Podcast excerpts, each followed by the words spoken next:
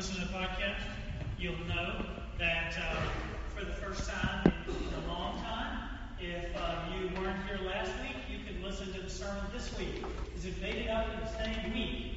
So typically it makes it up um, three months later, four months later, um, but it was not working, and so I finally got it working, and then I said, let me get this away as soon as I can before I break it again. And so I did that, so Hope posted the sermon this week, so round of applause, nice work, Hope. She did what I could never do, and she got it off in time. So, uh, good stuff. So she's going to post those each week, so if you miss, uh, I know that when you miss, you're like, the one thing I got to do, right, is listen to the sermon. I know how to do. And so when you miss, uh, you can you can jump on there and at the uh, forget that boring eclipse, right? Um, how about that fight yesterday? Anybody uh, watch the fight yesterday? One person, because I'm not paying hundred dollars to watch it. Uh, I heard it was a forty dollar cover charge. Yeah, that fight, right? If there was a fight yesterday. Uh, a forty dollar cover charge if you watch it with bar, hundred dollars if you want to watch it by yourself. So let me tell you what happened. There's a huge uh, boxing match yesterday between, you know, the best boxer of this generation and the best MMA fighter of this generation. Broke tons of records. So 70, uh, Vegas took 70 million events. So they've never taken that much on any one event. So they took in 70 million in bets. Um, the estimated revenue from this fight, $700 million. So one fight, $700 million. Um, what's some other stuff? One fighter is set to make, everything is counted. So they get this guaranteed amount. They sell tickets, TV rights, pay per view, all those things. So one fighter is set to make about $300 million. The other fighter is set to make 100 million. Um, I've said many times, I will step into the ring and get punched as hard as you can for a fraction of that. Um, they're going to make a fortune off of this one little fight. And what I keep thinking is for, for all the talk the past couple of weeks we've been doing about healthy relationships and not fighting and all that kind of stuff, fighting seems to be paying off pretty well. And so, uh, so these guys making a fortune on fighting. I remember one time when I was in grade school, uh, there was this guy, he was a friend of mine, but he was also kind of a bully to me. If you ever had a friend like that, it wasn't, I was small, and everyone else was bigger than me, so had nobody else to bully. I was a good person to do that on. Um, so I kind of got tired of, of, all of his junk, and so I walked up to him and I punched him right in the face. And after that, he beat me up. And so I punched him first. I started it. He beat me up. Um, but he got in a lot of trouble for that, and I didn't get in any trouble. And so I like to say that I won that fight. And that did me a whole lot of good. Another fight that I won in more recent memory, um, we I wanted to get a pool table, and Jess was like, "You're never going to play that," and I was like, "I will too." And so I persevered, and I got a pool table. And uh, when we had some issues with our, old garage, guest space, all whatever you call that, we had some issues that water got into it. Jess was like, "Let's just make that whole thing a big shed." And I said, no, no, no. We don't need a huge shed. Uh, let me make it like like my man cave. I'll put table out there. And so I persevered, and I won that battle too. And now I have a huge man cave and a pool table that I never play. Um, but I won, and that's what's important. And one of these days I'm going to actually use that thing. The unique thing about victories in relationships of any sort is that when you win, you never really win. Uh, you lose a friend. Uh, you lose a relationship. Sometimes, sometimes you win an argument, and what you really want is is the memory of the other person that every time you do something wrong, they remind you that you won that and you and you got that one, and that one's yours, and so you just create a memory that you don't want to live with forever when you win. And when we win in relationships, it very seldom feels like victory two, three months down the road. See, the idea of our relationships, God designed them for a unique purpose. I've said it every week for the past couple weeks. And I just want to be really clear that God designed the relationships so that we would enjoy them. And if most of your relationships, you're getting something other than joy out of them, then you're doing relationships wrong. And when we seek to win all the time in the relationships that we have, whether it be with our children, or people that we work with, or people that work for us, or with our boss, or with our spouse. Any relationship that we have, when you seek to win all the time, eventually you'll lose the relationship. And despite what I think Ricky Bobby said this, and if you didn't watch that, uh, lots of country rednecks have said this, but they say if you ain't first, you're last. Despite that idea, which seems to make a whole lot of sense, there's a better way than just seeking to win all the time. And I think you'll enjoy it more than you enjoy winning. And rather than feeling like last, most, both people get to walk away and they get to have a relationship with less anxiety and less strife and less arguing when you don't seek to win all the time. So here we go, 1 Corinthians chapter 13. 1 Corinthians 13. You may know this passage. This is one of those moments, if you're a, a guy and you're married, this is what happened to you. A song comes on, and your wife says, um, Hey, uh, you remember this song? And you're like, oh, I guess I remember it. This was at our wedding. You know, yeah, I totally remember that. Oh, what a day. Um, because I don't really know any song that was played at our wedding. Except for I do now because I keep it reminded that it was played at our wedding. Um, this verse was probably read at your wedding because they read them at weddings all the time, uh, or a past wedding, or, or at some point in a wedding that you've been to. This has probably been read there. But this is not just for weddings. This passage is about love. It says the word love a ton of times in there. So if you don't mind, here's what I'd like to do. You're going to hear the word love in this passage like, like 12, 14 times, and I want to tell you what they're talking about. Because we use the term love in all different kind of ways. uh, I love bacon. I do. I really love bacon. I have a love for bacon unlike any other food. If Jess makes bacon for breakfast, if she makes pancakes, I have one. If she makes bacon, I have 14. Or I just go to the plates in And now she even divides the pack and only cooks a little bit because she knows that I'm going to eat way too much bacon. But I do love bacon. And I also love Molly. Not the drug, my dog. Um, I love Molly and uh, and I love bacon. Um, but if I had to make a choice between saving bacon and saving Molly, I would eat the bacon and save Molly. Um, you get the difference. I mean, I use them the same, and I really do enjoy bacon. I mean, it's very real, real for me, but there is a difference in the way we use it. And even in the proper way, there's a huge gap in between how we use it. Even when we talk about people, I love Molly. Okay? And then you may say, I love my children, or I love my spouse, or I love my boyfriend, or love my girlfriend. Um, but then you may also say, well, I mean, I love my in-laws, but you know, it's a different kind of love. Even among love for people, there's a whole lot of gap in there. So here's what happened. Um, the, the Greeks had this idea. Maybe you've heard this before, and if you have, you just go ahead and start your nap now and wake up in the Greeks had four different uh, words for love. So instead of just using the same word to describe every kind of love, uh, they had these four different words for love. And you see them, every one of them was represented Testament, um, but one of them is used a lot more than the others. So they have four different words for love. Okay? So one is an agape love. Agape love is like a love that, if we talk about God's love for man, that's an agape love. Uh, the love that you have for your spouse, that's an agape love. We also use agape love to talk about love um, like charity. So love that we have that actually is accompanied by action. And the idea is that God's love is very deep for us, and there's action in it. God does great things for us. We love our, our, our spouse. We love our children, and so we do things for them. That's an agape love. The other one is eros. Eros is like passionate love. Um, we get our lovely English word erotic from that. And so you get the idea. So if they wanted to talk about love in that sense, they use that word. Um, there's another word, uh, philia or philo. Philo is like a friendly love among equals. So you and I are friends, we're kind of close. That's the kind of love that I have for you.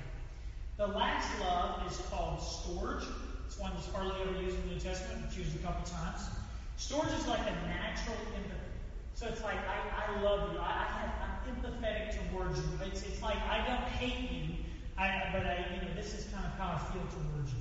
Sometimes this word was used of like loving a tyrant. So it's like, um, it's like loving someone who is hard to love. Uh, sometimes this was also used in family relationships. This is the love that you probably have for your in-laws. I'm sorry if your in-laws are going to listen to this message, okay? But this is probably the kind of love that you have for, for them if you just kind of like them a little bit. Um, but you can imagine all the different relationships that sort of fit in the bounds of that. Uh, Greeks would also talk about their love for sports teams with this kind of love. As if anyone loves their in-laws as much as they love their sports team. But uh, Greeks aren't perfect. But these are all the different types of love you see in the New Testament. Are all the types of love that Greeks have. This passage, every time you see love in this in 1 Corinthians chapter 13, you're seeing agape love. So this is that deep, rich love that, that's accompanied by action. It's a love that is that, that does for other people, that is that is rich, that is similar to the love that God extends towards us. So here we go, agape love, all through this passage. 1 Corinthians 13, 1 through 4. says, If I could speak all the languages of earth and of angels, but didn't love others, I would only be a noisy gong or a clanging cymbal. If I had the gift of prophecy, and if I understood all of God's secret plans and possessed all knowledge, and if I had such faith that I could even move mountains, I could do some incredible things, but if I didn't have love, I would be nothing. If I gave everything I had to the poor, I go as far as I possibly can. That's saying. If I gave everything I had to the poor and even sacrificed my body, I could boast about it. But if I didn't love others, I would have gained nothing. Can it be said any clearer? He's saying, without love, we are nothing. Without love, our relationship is very shallow. Without love, all the things that we do for one another are very shallow. You guys ever seen that movie Four Christmases? Anytime somebody throws up, I think of that movie, you know, the baby throws up. I've seen it, it's pretty funny. Um, one thing that's pretty funny in that movie, the son and the dad are standing there, and, and the son's trying to tell the dad why the marriage between he and his mom didn't work out. And he's saying, Well, Dad, um, let's see, he says, You completely shut mom out of your life. You stopped spending time with her. You stopped talking to her. That's sort of his explanation. And then the dad uh, thinks for a minute, and his diagnosis of why the relationship failed is I fed her, I put a roof over her head, and I never lied to her face. I spoiled her. That's what I did. Sometimes, maybe not so directly, this is sort of our idea of how relationships work. We tell all we do at home. Um, we do the laundry. We, we, we clean the house. Uh, I go to work every day and make a living. I do lots of things that should absolutely be enough. And we almost do them and talk about them begrudgingly. Like, I, I do those things, and you should get that I love you because I do that stuff. But all the dishes in the world, all the laundry in the world, and all the hard, hard work you do to make enough living just to be able for everybody to eat and have health care and, and buy pencils for school and all those little things that you do, it all is nothing without love. That's what it's saying. If you just do it for the sake of a physical provision, it's very, very shallow. They say in the passage, they say without love, uh, it's only a noisy gong or a clanging cymbal. What happened was, in New Testament times, tell me this sounds familiar, they would have these huge festivals, and I can't name all the people that would have festivals to, but I can name a few of them because they're pretty familiar. Uh, Bacchus, Dionysius, and what they would do is they would have these huge festivals to these foreign gods, and they would bang these big cymbals, and they would have these big gongs, and they would blow trumpets. And what he's saying is, you could do all the things that they do in their worship. I mean, you could you could make all kinds of noise in your worship. But if it's not accompanied by love, it's just like those gongs to the foreign gods. There's just nothing happening there except for a loud, noisy cymbal. Without love, the sound of dishes is just is just something that makes you have to turn the TV up a little higher if you're not to run to the dishes. That's all that the noise is. Without love, you lecturing someone to turn the lights off when they leave the room is just a, a menial thing. It's just a means to a useless end if it's not coupled with some love. That's the whole idea. Without love, our relationships are shallow, and the things we do for others are really worth nothing. So here we go. The next part of this verse. Pretty interesting. The next part of this verse, pretty familiar. You've heard this piece a lot.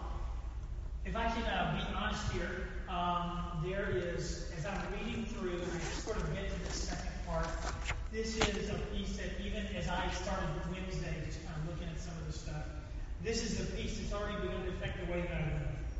And uh, already begun to, because I do it so incredibly poorly in my relationships. And even just this week, I've already had to say, I think I'm doing just what I'm going to preach about on Sunday that I said that I'm going to encourage people not to do. And it's in this piece here. Verses 4 through 7. And this should sound familiar. It says, Love is patient and kind. Love is not jealous or boastful or proud or rude. It does not demand its own way. It is not irritable. It keeps no record of being wrong. Do these feel like arrows to you a little bit? It does not rejoice about injustice, but rejoices whenever the truth wins out. Love never gives up, never loses faith, is always hopeful, endures through every circumstance. I don't know about you, that does not describe my love for bacon. That does not describe my love for a lot of things that I call love. It's much deeper than that. I think very clearly we can say, we just want to pull all that in together, we can say that love seeks the best. If we were to ask somebody, and you didn't get the preface to before, if we were to ask somebody that's really close to you about your relationship with them, would they say, oh yeah, they're patient and kind and not irritable at all? Are those the things that, that people would say about you? Because it says love is extended in that way. People that work with you, people that live with you, do you extend love towards them in that way? It says love does not demand its own way. How many of you guys have said, me included, sort of to yourself, about things that don't even matter? You're talking to someone, and in your mind, you've already determined no matter what they say or how they say they're going to do it, you're going to do it your way. And this is going to happen your way. And, and even about things that don't even matter. And when it doesn't get to happen your way, you check out just as fast as you checked in. And now I'm going to put least amount of effort into making this happen because I didn't get it my way. Love does not demand its own way. On a big scale, it says, Love rejoices when the truth wins out. Love does not rejoice in justice. That means that, that when the guilty go free, we're not excited about it. Even if we understand the guilty person's point of view, even if the guilty person is much closer to us, even if the guilty person we feel like had, had some reason for doing what they do, we don't rejoice when, when the guilty win. We rejoice when there's justice. Love seeks the best. But here we go. Here, here's the last piece of the verse that's really been getting to me. If, if, if we did 1 Corinthians chapter 13, if you just left out verse 7, I'd be doing okay. I mean, I'm not, I'm not just flying through and getting everything right, but I'd be doing okay. But verse 7 is, is where I kind of have to pause and, and really think about myself. It says it a little bit different in the ESV, so in a different translation, it, it says part of verse 7 like this. It says, Love believes all things. That's the way it's translated there. It's probably a little closer. Love believes all things. Does that mean that when I love somebody, I'm supposed to believe all the lies they tell me? Am I supposed to just be totally naive and advantage because I love someone? And I know what you're thinking because it's the same thing I'm thinking. No way I'm doing that. Like, absolutely no way that I'm going to be taken advantage of like that. And I'm going to let you know that you are not fooling me. When you call somebody and you say, hey, can you help me move this couch? And they say, oh, I would, but I just woke up with a real bad cough and I'm just really not feeling well. And you say, oh, that stinks because you were supposed to go to a concert tonight. And they're like, oh, no, I'll totally feel better about dying. To rest this morning. And you say, okay, I get that. And you hang up the phone and we'll see what happens next time you need me. Because I will not be answering the phone. I will to be sick when you call me next time. It's not that. It's not about being taken advantage of. When it says the love believes all things, here are a few things that I think that it means. And I didn't put these together. Somebody else put this together. It's so rich to me, and so it just really spoke to me. So I'm sharing with you. Number one, uh, love gives the benefit of the doubt. I'm going to assume that when you tell me something, that it could be true. And maybe you're not. Maybe there's maybe you're not telling the truth, but maybe there's something more going on. Maybe you spent all week and you worked really hard, and yes, you are totally free this morning, but you're just really exhausted and you need to rest. I have been there. I'm not greatly extending that same amount of rest to other people or the necessity of that rest to other people, but I've been there. What makes me think you're not there? And sometimes I have to be honest with myself and say, maybe the reason that people uh, don't feel like they can be honest with me is because I'm not easy to be honest with. And if you tell me I just need some rest because I've been working really hard, you know that I'm judging you. I'm like, well, I worked way harder than you this week, and all these things are flying through my mind. And so maybe I'm not that easy to be told the truth. The idea of love is I'm giving you the benefit of the doubt. Secondly, love is most generous with its interpretations. And so when, when I when you tell me something and my brain is processing and I'm trying to figure out a response, I, I'm going to give you every opportunity. My interpretation of what's going on with you is going to be as generous as possible. I'm going to believe it as much as I can that you're telling the truth if I believe that there can be some truth there. Third, love is innocent until proven guilty. You ever know people that with them everyone is guilty? I mean, there's everybody is always guilty of something.